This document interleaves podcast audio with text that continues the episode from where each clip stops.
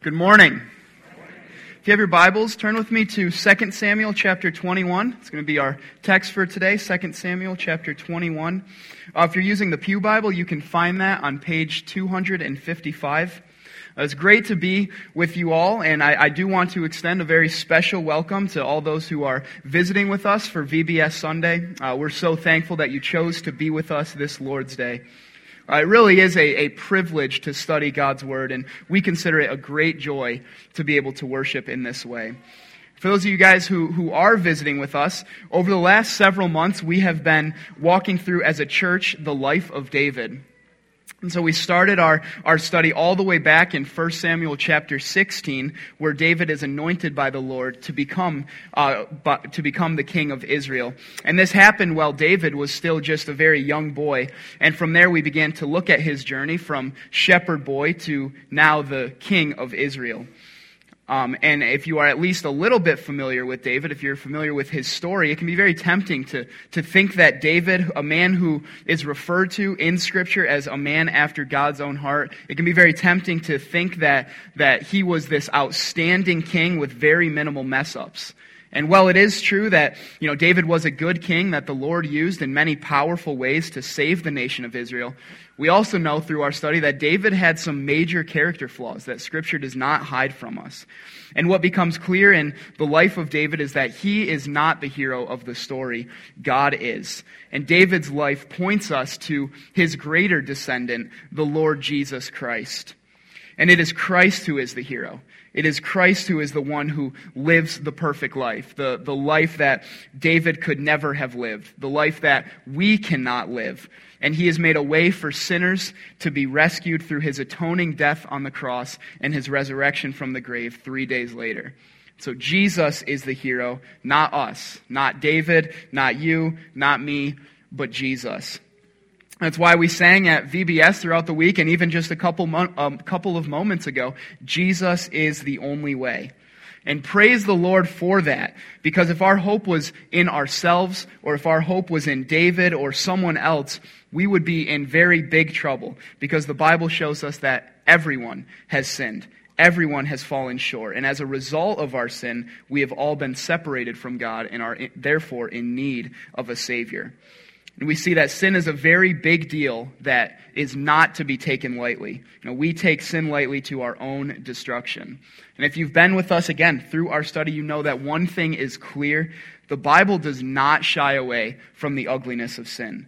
And it doesn't shy away from the ugliness of David's sin. You know, we have seen some very graphic accounts here that would not even be allowed to be shown on a movie screen. Now, we were at staff meeting just a couple of weeks ago, and our music director, Carrie, had mentioned how crazy it would be if you were to make a TV series on the life of David. I mean, this TV series would be worse than the Game of Thrones. I mean, could you imagine seeing the ad for that? The life of David, the man after God's own heart, rated TVMA for violence, gore, strong language, and explicit sexual content. Directed by the Kendrick brothers from the studio that brought you Facing the Giants and Flywheel. It, was, it would be very clear this, this would be a very, very graphic uh, show. And that's what we have seen through here. Over the last several chapters, we have seen a very graphic account. Back in chapter 11 of 2 Samuel, we see David's sin with Bathsheba. And since that point, we have seen the consequences that have been a result from David's actions. And in chapter 12, verse 10, the prophet Nathan comes to, to rebuke David, and he tells him that the sword shall never depart from your house, because you have despised the Lord. And since that point, we have seen this rebuke play out, with his family being known really only at this point for their bloodshed. In chapter 15, David's own son Absalom starts a revolt against his father, against King David, in an attempt to overthrow David. And what transpires in this is an awful battle that leaves Absalom dead in a tree and David in great mourning over his son. And there's certainly far more details that we could be talking about, but the point is that things have been spiraling out of control for David. And yet, even as things are seemingly out of control for David, they are not out of control for the Lord. Last week, Pastor Matt preached on 2 Samuel chapter 20, which is about the, the rebellion of Sheba and the bloodshed that takes place not only with, with Sheba, but also with Joab and his cousin Amasa as Joab kills his cousin. And in that sermon, Pastor Matt's transformative truth was that human sin produces instability, but God's kingdom never collapses. And what an encouraging thought that is. Sin had caused quite a bit of instability in David's kingdom, but even in the midst of that, God's kingdom remained rock solid. And the confidence of Scripture is that God's kingdom will remain that way for all of eternity. A very good kingdom indeed. And now, as we come to chapter 21, we see this idea continue to ring true. Dale Davis, in his commentary, titles the last section of 2 Samuel, so this would be chapters 21 through 24. He titles it A Kingdom in God's Hands. And I think that's a very fitting summary. So now, as we come to the text, we see that, again, things are still seemingly out of control. But I believe that this chapter shows us five separate things to consider. And the first thing that we see is the beauty of clarity. So, chapter 21 opens by telling us that there was an ongoing famine for three years. So, go ahead and look at verse 1. Now, there was a famine in the days of David for three years, year after year. And David sought the face of the Lord. And the Lord said, There is blood guilt on Saul and on his house because he put the Gibeonites to death. It's important to note that these last few chapters of 2 Samuel are not, are actually not in chronological order. And we're given a hint later on in this chapter, uh, in verse 7, that this famine at least took place uh, after chapter 9 of 2 Samuel with the inclusion of, of Mephibosheth. So that, if you're familiar with that story, that comes in 2 Samuel chapter 9. So we know that this famine occurred somewhere around, uh, after that point, but there's no way to know for sure exactly what point, at what point during David's reign that this famine took place. Um, but we are introduced, as, as the chapter opens, we are introduced to this crisis right away. There's a three year famine that is ongoing. And, and the nature of this famine that we see shows that, that there is clearly something wrong, go, something going wrong here. This is no ordinary famine, if that's even such a thing. However, David is in the dark. He's unsure what's going on. He doesn't know what has caused it. He doesn't know why it's taking place. So, so what does he do? He seeks the face of the Lord. And the Lord answers him, telling him that there is blood guilt on Saul and on his house because he had killed the Gibeonites. And so, in order to fully understand what is going on, we need to know, first of all, who the Gibeonites are. The author actually gives us a hint as to who they are. So, look at verse 2. So the king, that's David, called the Gibeonites and spoke to them. Now, the Gibeonites were not of the people of Israel, but of the remnant of the Amorites. Although the people of Israel had sworn to spare them, Saul had sought to strike them down in his zeal for the people of Israel and Judah. So we first learn of the Gibeonites all the way back in the book of Joshua, chapter 9. And in this account, the Gibeonites actually trick the Israelites into thinking that they are a, a faraway country, that they don't need to be destroyed because they're, they're basically sojourners coming. And through flattery to the Israelites, they actually convince the Israelites not to harm them. And this deception starts because the people of Gibeon had heard about how Israel had easily defeated Jericho, how they had wiped out the, the country, the small nation of Ai, and fearing that Joshua and the Israelites would just come and do the same thing to them, the people of Gibeon create this ruse, and they make Israel swear by oath to the Lord that they will not harm them. So the Israelites go ahead and do that. Uh, the text actually says that they, they do not consult the Lord before doing this, which shows their, their first error. But after Israel realizes that they've been duped, at this point there's, there's nothing they can do because they have made an oath in Yahweh's name. And so they had no choice but to grant uh, Gibeon immunity. However, the writer adds that somewhere along the way, as king, Saul, in his zeal for Israel, violated Israel's oath and he attempted to destroy the Gibeonites anyway. And it's important to note that this story of Saul attacking the Gibeonites actually is not in Scripture.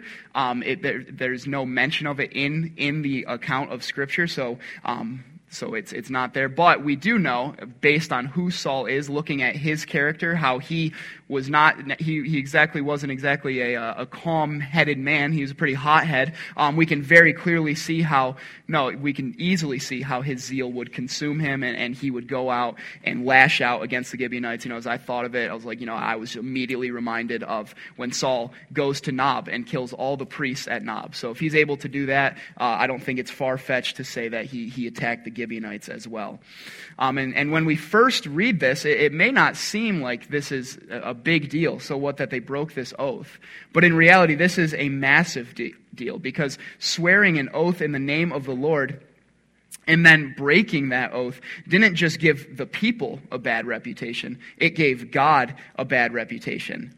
So, back in those days, an oath between two parties typically involved the killing and severing of an animal. And then, after you had killed the animal, after you've severed it, you would lay it on the ground and you'd actually walk through it. You'd actually pass through, through the animal, which essentially said, by doing that, you're essentially saying, if I break my covenant with you, let me become like this animal. Let me be cursed, would be another way to put it.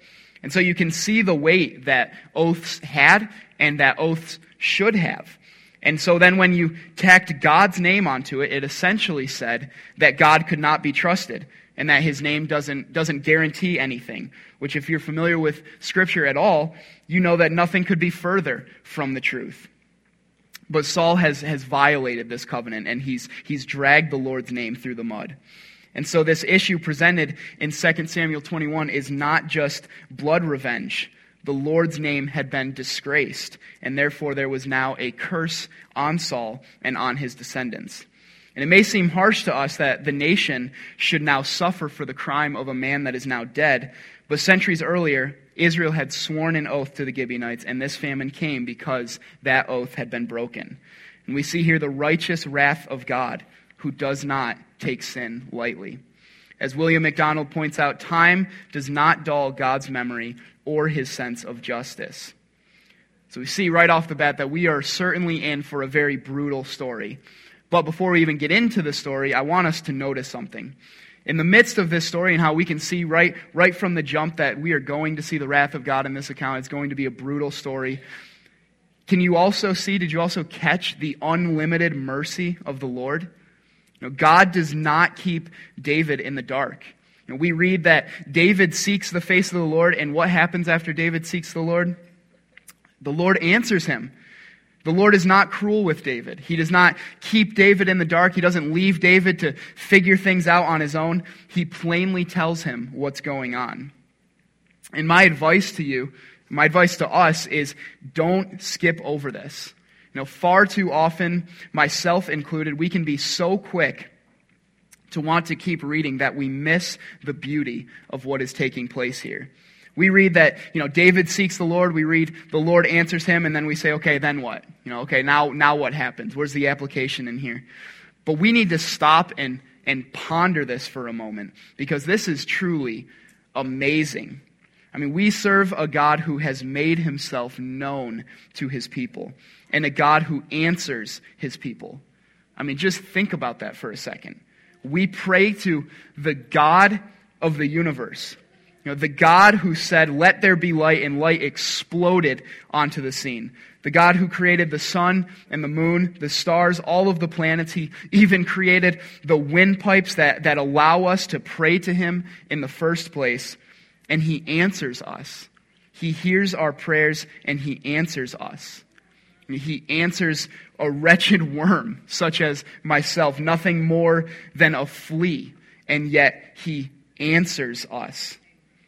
Throughout many of the Psalms, we come across the word Selah.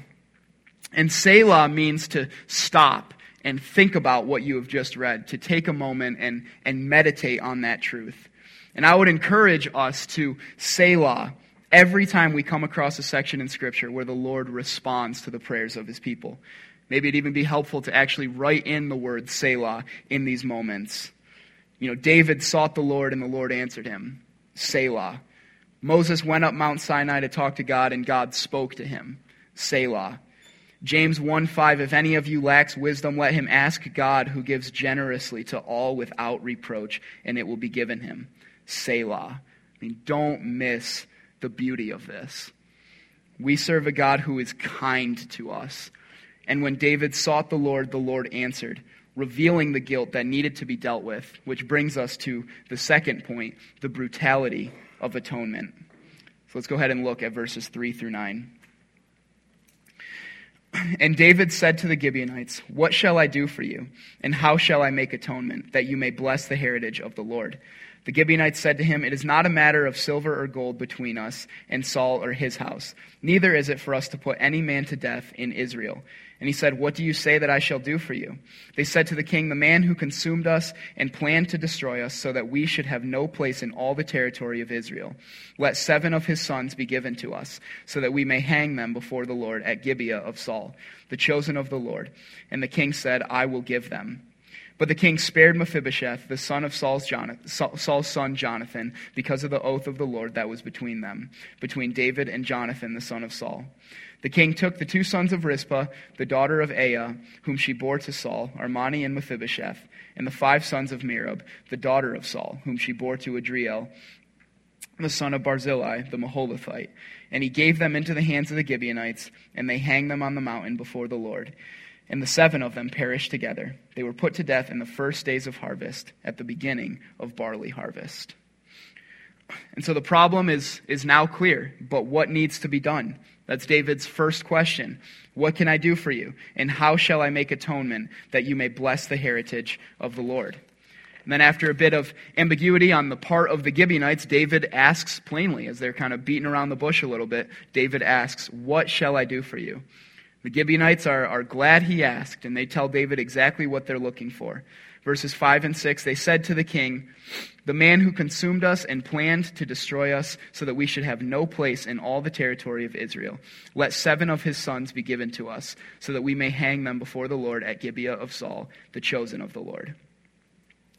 So, this is a pretty harsh treatment here. Let us hang seven descendants of Saul. It's important to note that the Gibeonites say that this will happen before the Lord. So this was not to be an act of vengeance on the part of the Gibeonites, but rather a judicial act. This was an act very similar to Samuel's dealing with Agag back in 1 Samuel 15, which, if you're not familiar with that one, go and read that account where Samuel takes care of, of the king of Agag by quite literally hacking him into pieces, the text tells us. And that was a judicial act. He also did that before the Lord. And so essentially he's saying that the Lord would be witness to this, to this act, and would, the Gibeonites seemed sure of, he would approve. And so this is what the Gibeonites proposed as atonement for the horrors that Saul had carried out against them. We should also note that this proposal does not come directly from the Lord. And a lot of commentators are actually very torn on this. Some would say that the punishment fit the crime, so to speak, while others say that this was overkill, pun intended.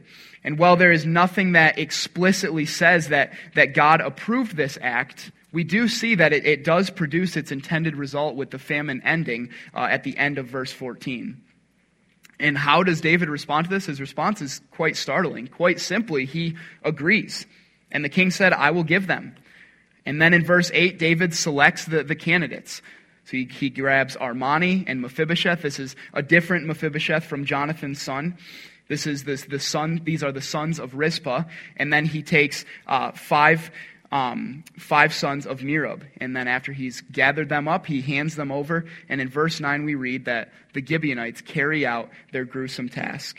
And they hang them on the mountain before the Lord, and the seven of them perished together.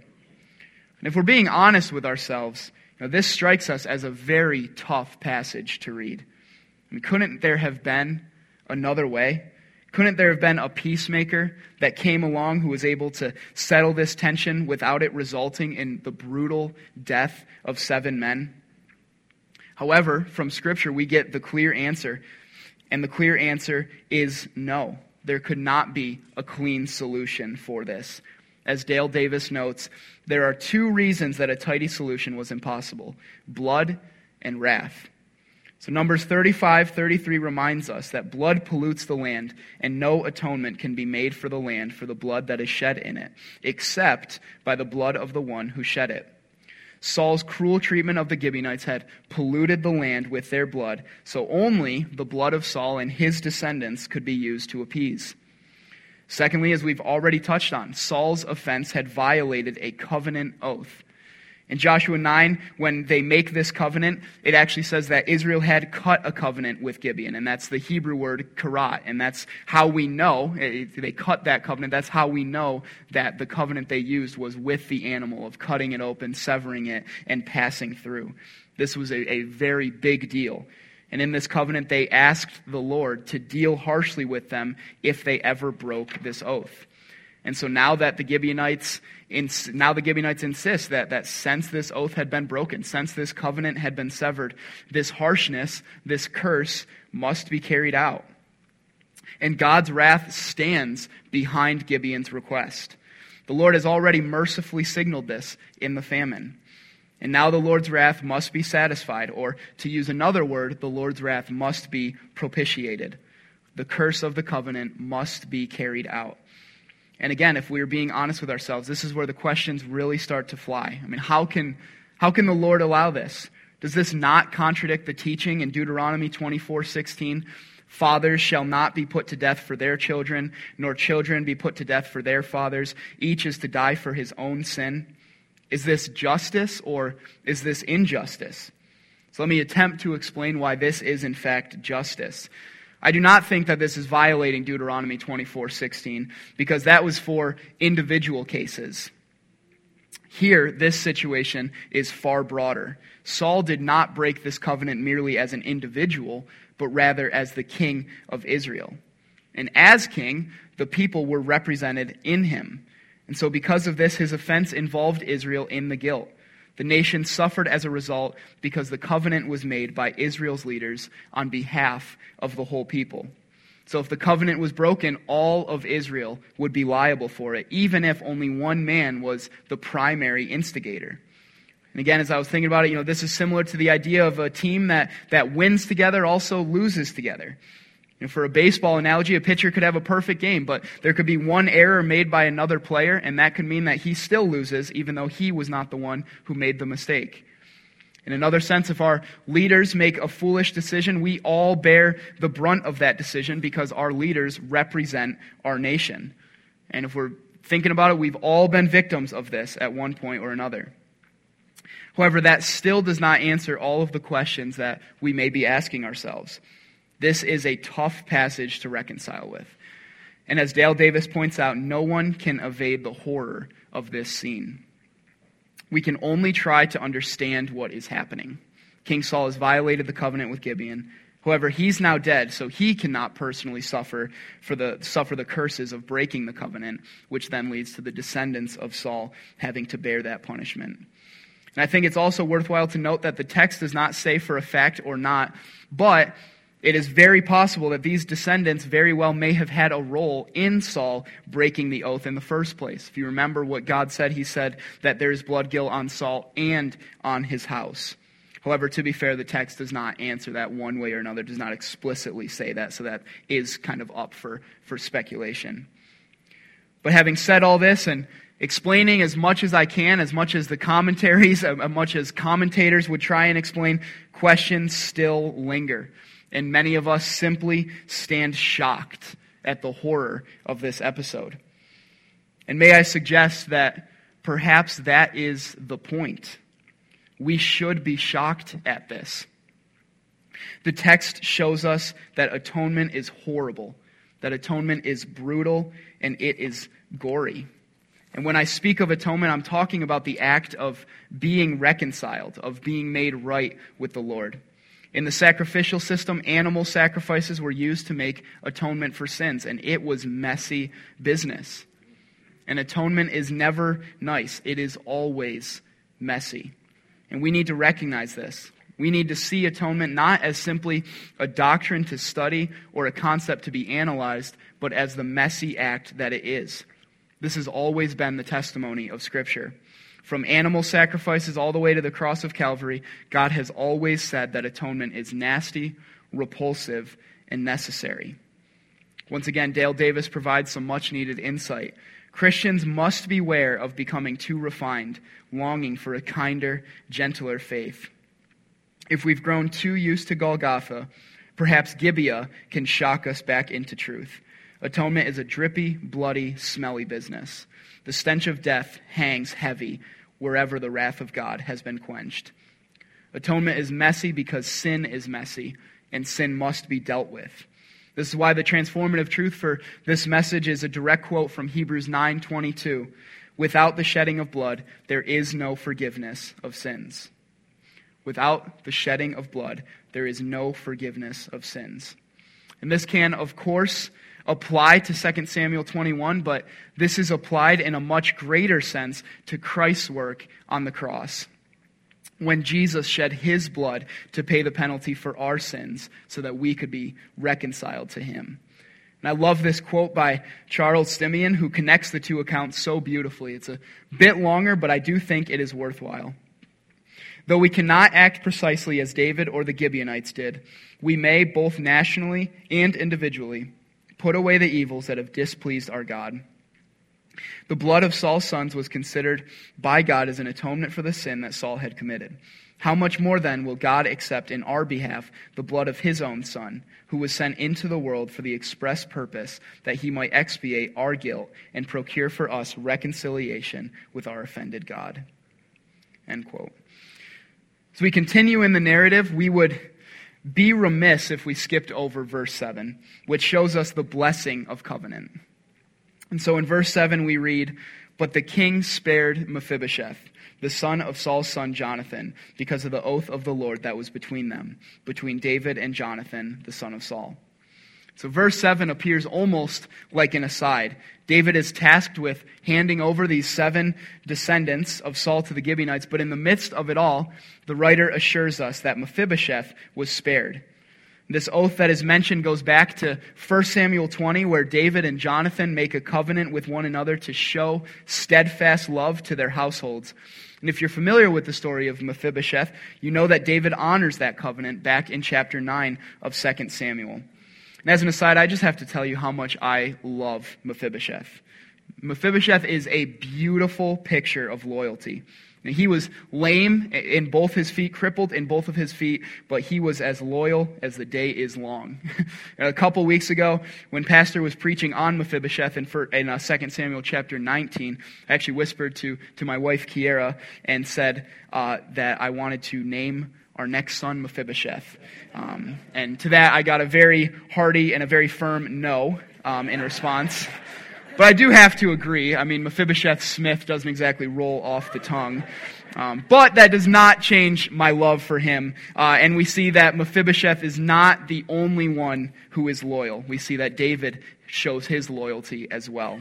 David is faithful to honor the covenant, and we see that faithfulness continue, continue here as David pulls back Mephibosheth, excludes him from being one of the ones who would be executed for the Gibeonites.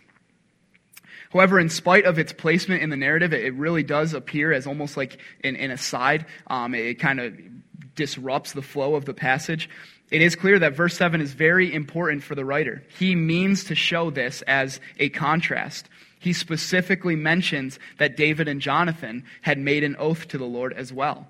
And while Saul had broken his oath with the Gibeonites, David had stayed true to his oath with Jonathan. Whereas Saul is portrayed in these verses as the covenant breaker, we see David as the covenant keeper. And though this passage places a major emphasis on an instance of covenant breaking and its tragic fallout, we also see a beautiful picture of covenant keeping, as if to say that there is a king who does keep covenant. Mephibosheth was liable to unimaginable suffering, but David had made a commitment to protect him. David's covenant had given security to Mephibosheth. And yet, in this picture, we see David's commitment point beyond itself to David's greater descendant, who has promised that he will not lose one of those who his father has given to him, as we see in John 6:39, and who promises that no one will be able to snatch them out of his hand, as John 10:28 reassures us. David had committed himself to Mephibosheth's safety. Christ has committed himself to his children's safety. And as we come back to this account, we pick things up in verse 10, where we come across a scene that can only be described as sorrowful. So look at verses 10 through 14 as we consider the pathos of love. Then Rizpah, the daughter of Aiah, took sackcloth and spread it for herself on the rock. from the beginning of harvest until rain fell upon them from the heavens. And she did not allow the birds of the air to come upon them by day, or the beasts of the field by night. When David was told what Rizpah, the daughter of Aiah, the concubine of Saul, had done, David went and took the bones of Saul and the bones of his son Jonathan from the men of Jabesh Gilead, who had stolen them from the public square of Bethshan, where the Philistines had hanged them, on the day the Philistines killed Saul on Gilboa. And he brought up from there the bones of Saul and the bones of his son Jonathan. And they gathered the bones of those who were hanged. And they buried the bones of Saul and his son Jonathan in the land of Benjamin in Zelah, in the tomb of Kish his father. And they did all that the king commanded. And after that, God responded to the plea for land. So at this point, the Gibeonites have now carried out their work. The executions are final with all of this taking place at the beginning of what would normally be barley harvest. So this would most likely be in the middle to end of April. And then we are introduced to Rizpah, the, the mother of uh, Armoni and Mephibosheth. We're introduced to her for a second time. And this scene that we encounter is both heartbreaking and gut wrenching. As one commentator notes, the horror of what Rizpah did defies description. And the narrator does not describe it either. So Rizpah comes to the place where the seven sons have been executed, bringing with her sackcloth. And what does she do? She camps out there and she protects the bodies from being consumed by vultures or other creatures. She acts out of motherly love as well as loyalty toward Saul's family. She could not prevent the, ex- the executions or the exposure, but she will do whatever she can and she protects them day in, day out, week in, week out. She did whatever she could to prevent the bodies from being further desecrated. John Woodhouse comments Rizpah's devotion magnifies the horror of the story if we can cope with allowing our imaginations to dwell on what she did. Another commentator echoes this sentiment, saying, The moment we allow our imagination to dwell on the details of her situation, we recoil. I mean, just put yourself in her shoes for just a moment. I mean, every single day she's out there being exposed once again to the death of her sons. And as the bodies begin to decay, as the smell begins to get worse and worse, she remains sitting there shielding the bodies from any predators or vultures. I mean, there really is no way to get around it. This is a terrible scene. And the text doesn't tell us how long this goes. We are unsure how long Rizpah continued with this. But eventually we see that the day came when rain fell upon them from the heavens, which signaled the end of the famine on the land, and also signaled the end of the wrath of the Lord on the land. And at some point along the way, as Rizpah is doing this, David hears of what Rizpah is doing. And apparently, moved by this, David, as an act of tribute, gathers the bones of Saul and Jonathan from Jabesh Gilead, along with those that Rizpah had protected, and he gives them all a proper burial. So the compassion and dignity displayed by Rizpah and then David in their different ways make a very stark contrast to the violence and the horror that we've been accustomed to in this chapter. This episode now concludes with a ray of hope in verse 14. After that, God responded to the plea for land. This shows us that the death of Saul's sons was not the requirement. The progression of the text seems to make it clear that the Lord did not answer the prayer for the land until after David had shown compassion and honor towards Saul, Jonathan, and the seven who had been executed. Don't miss that. God answered the prayer for the land when and how he chose to do so, not because of something that King David did. David alone could not deal with the problem of God's wrath. He was inadequate to do so. And the question now becomes what should our reaction be to this section? Again, another horrifying section. I think the impulse can be to skip over this in search of the application. How can we, you know, how can we be like Rizpah or, or whatever it is? But I think the writer includes this story about Rizpah because he wants to make us solemn. He wants us to feel the sadness in this narrative and not skip over it. I mean, have you ever had those moments, those moments where you just want to be sad? where you want to be solemn and quiet. I can think of times often where I'm in deep in worship or deep in meditation over the Lord and I'm experiencing a conviction or a solemn spirit about the weightiness of Scripture, about the weightiness of my sin. And in those moments, the last thing I want to do is have a conversation with someone or talk about, you know, what's for lunch or what are we doing later today. And this is a bit different, but I, I remember a couple years ago when my grandfather passed away, and as we sat there in the final moments before he would be buried, I went up and I just stared at the casket. And there was an overwhelming sadness, and I just wanted to sit there, quiet and solemn, as I thought about my grandfather. And I think that that is the point of this account.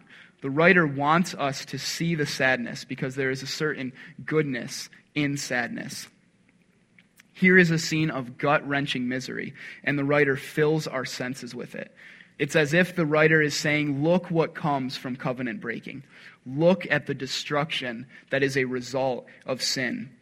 That's another main theme of this chapter, centering on the abiding consequences of sin, on the long lasting consequences of sin. Consider the destruction that results from the sins of Saul as well as David. Though David's sins aren't highlighted in this chapter, if you've been with us in our study, you know that David's sins has had some serious repercussions as well. So consider these, these pictures and let that be a warning to you. We never sin in a vacuum. Our actions do impact others, and our sin always takes us farther than we want to go. It always keeps us longer than we want to stay. Heath Thomas reminds us the fallout of sin is like that of a nuclear disaster. Its impact is immeasurable. And it would do us good to consider these truths. Consider what Psalm 90:11 says, "Who considers the power of your anger? Who considers your fury in the way you ought to be feared? Whoever stops to consider the wrath of God?" The psalm answers nearly no one. But our writer says you should. As one author put it, stay at Gibeah let it sink into your pores. Share the tragedy. It will do you good. As we come to our last section, we see the blissfulness of security. So let's go ahead and look at verses 15 through 22.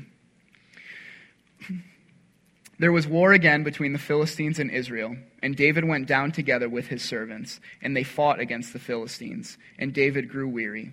And Ishbi Benob, one of the descendants of the giants, whose spear weighed 300 shekels of bronze, and who was armed with a new sword, thought to kill David. But Abishai, the son of Zeruiah, came to his aid and attacked the Philistine and killed him. Then David's men swore to him, You shall no longer go out with us to battle, lest you quench the lamp of Israel. After this, there was again war with the Philistines at Gob. Then Sibbecai the Hushathite struck down Saph, who was one of the descendants of the giants. And there was again war with the Philistines at Gob, and Elhanan, the son of Jaare-Oregim, the Bethlehemite, struck down Goliath the Gittite, the shaft of whose spear was like a weaver's beam. And there was again war at Gath, where there was a man of great stature, who had six fingers on each hand, and six toes on each foot, twenty four in number.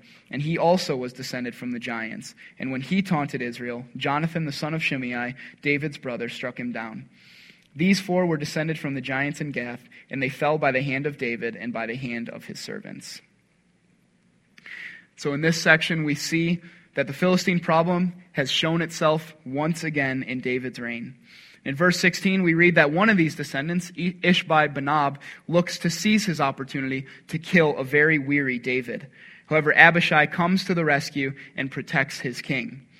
We've heard quite a bit about Abishai at this point, a man who is very quick to use the sword to solve any problems he has, much like his brother Joab. And as I think of Joab, as I think of Abishai, and even the late Asahel, I think that these sons of Zeruiah were the definition of people you loved to have on your team because you would have hated to have to go against them. And we see in verse 17 that Abishai kills this giant, Ishbi Benob, seemingly pretty easily. And the reason I titled this section, The Blissfulness of Security, is not necessarily because of what David was feeling at this moment. Far from it. I mean, this is a pretty scary scene with four giants that are actually descendants from Goliath himself. In fact, uh, some commentators point out that the reason going all the way back to 1 Samuel 17, which is the battle with David and Goliath, the reason David grabs five stones is not because he was afraid he was going to miss, but actually because he knew Goliath had four other brothers. So if he took down Goliath and four more charge him, he had what he needed to take them out as well. Um, but we know that, that these are very imposing opponents. And so there, this is a very scary scene, so that's not why I've titled it The Blissfulness of Security.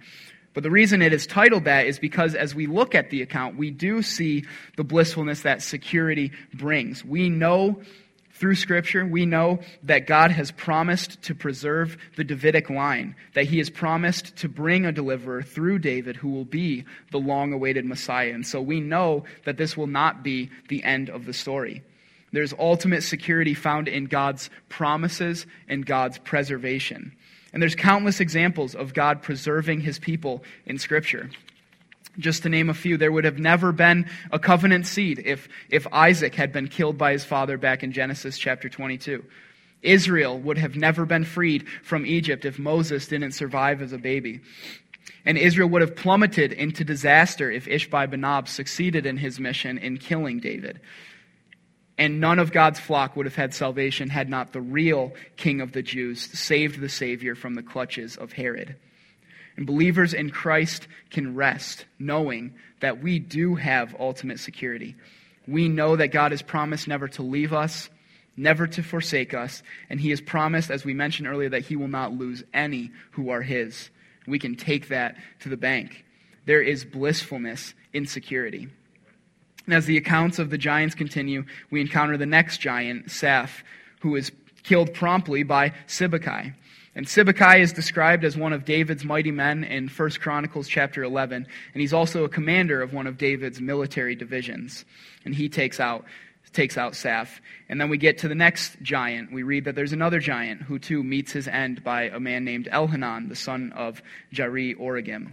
And this snapshot is very similar to the one we just saw with Saph, uh, another victory in David's name over a formidable foe. And actually, David isn't mentioned in either of those two accounts. And now the writer gives particular attention to this last episode in verse 20. And this giant, he actually doesn't have a name, but he is described as unusually impressive, saying that he had six fingers on each hand and six toes on each foot.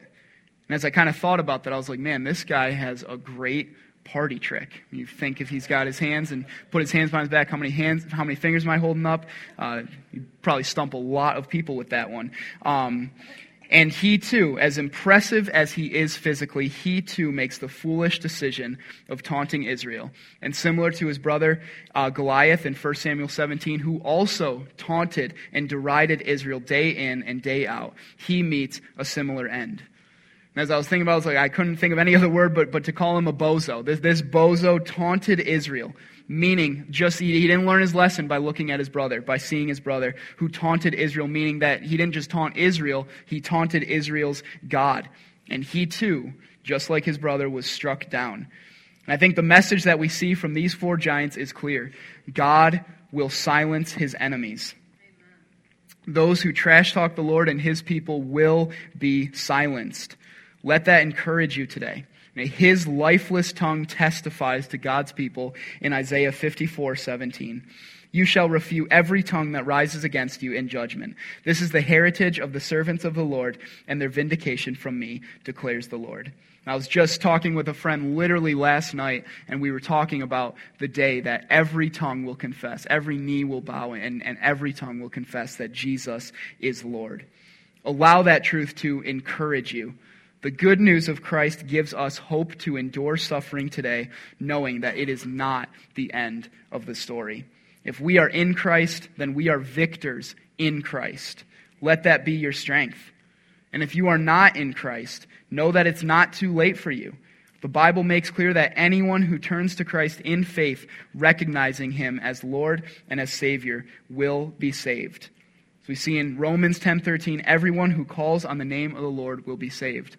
Throughout this past week with VBS, we were talking about being a keeper of the kingdom, belonging to God's good kingdom. And the message of Scripture is that anyone who calls on the name of the Lord can be a part, will be saved, will become a part of God's good kingdom. Through Christ's atoning work, He has made a way for us to experience new life that is found only in Him. So if you are a believer, let that encourage you. And if you are here and, and you don't know Christ, let the truths that you have heard this morning draw you to the throne of grace where you can receive mercy and grace today. Let's pray. Father, we thank you for the confidence that your word brings to us. We praise you for your atoning work on the cross. Lord, as we've just looked at, we know that atonement is messy business, and yet we also know that it is completely necessary for salvation, as we are reminded in Hebrews 9:22. Without the shedding of blood, there is no forgiveness of sins. Lord, I pray that you would encourage us with that truth today, knowing that there was a shedding of blood, but it wasn't ours. Thank you, Jesus, for glorifying your holy name through your love for your children, which drove you to the cross. May we live our lives in light of what we have heard today, for it is in your name we pray. Amen.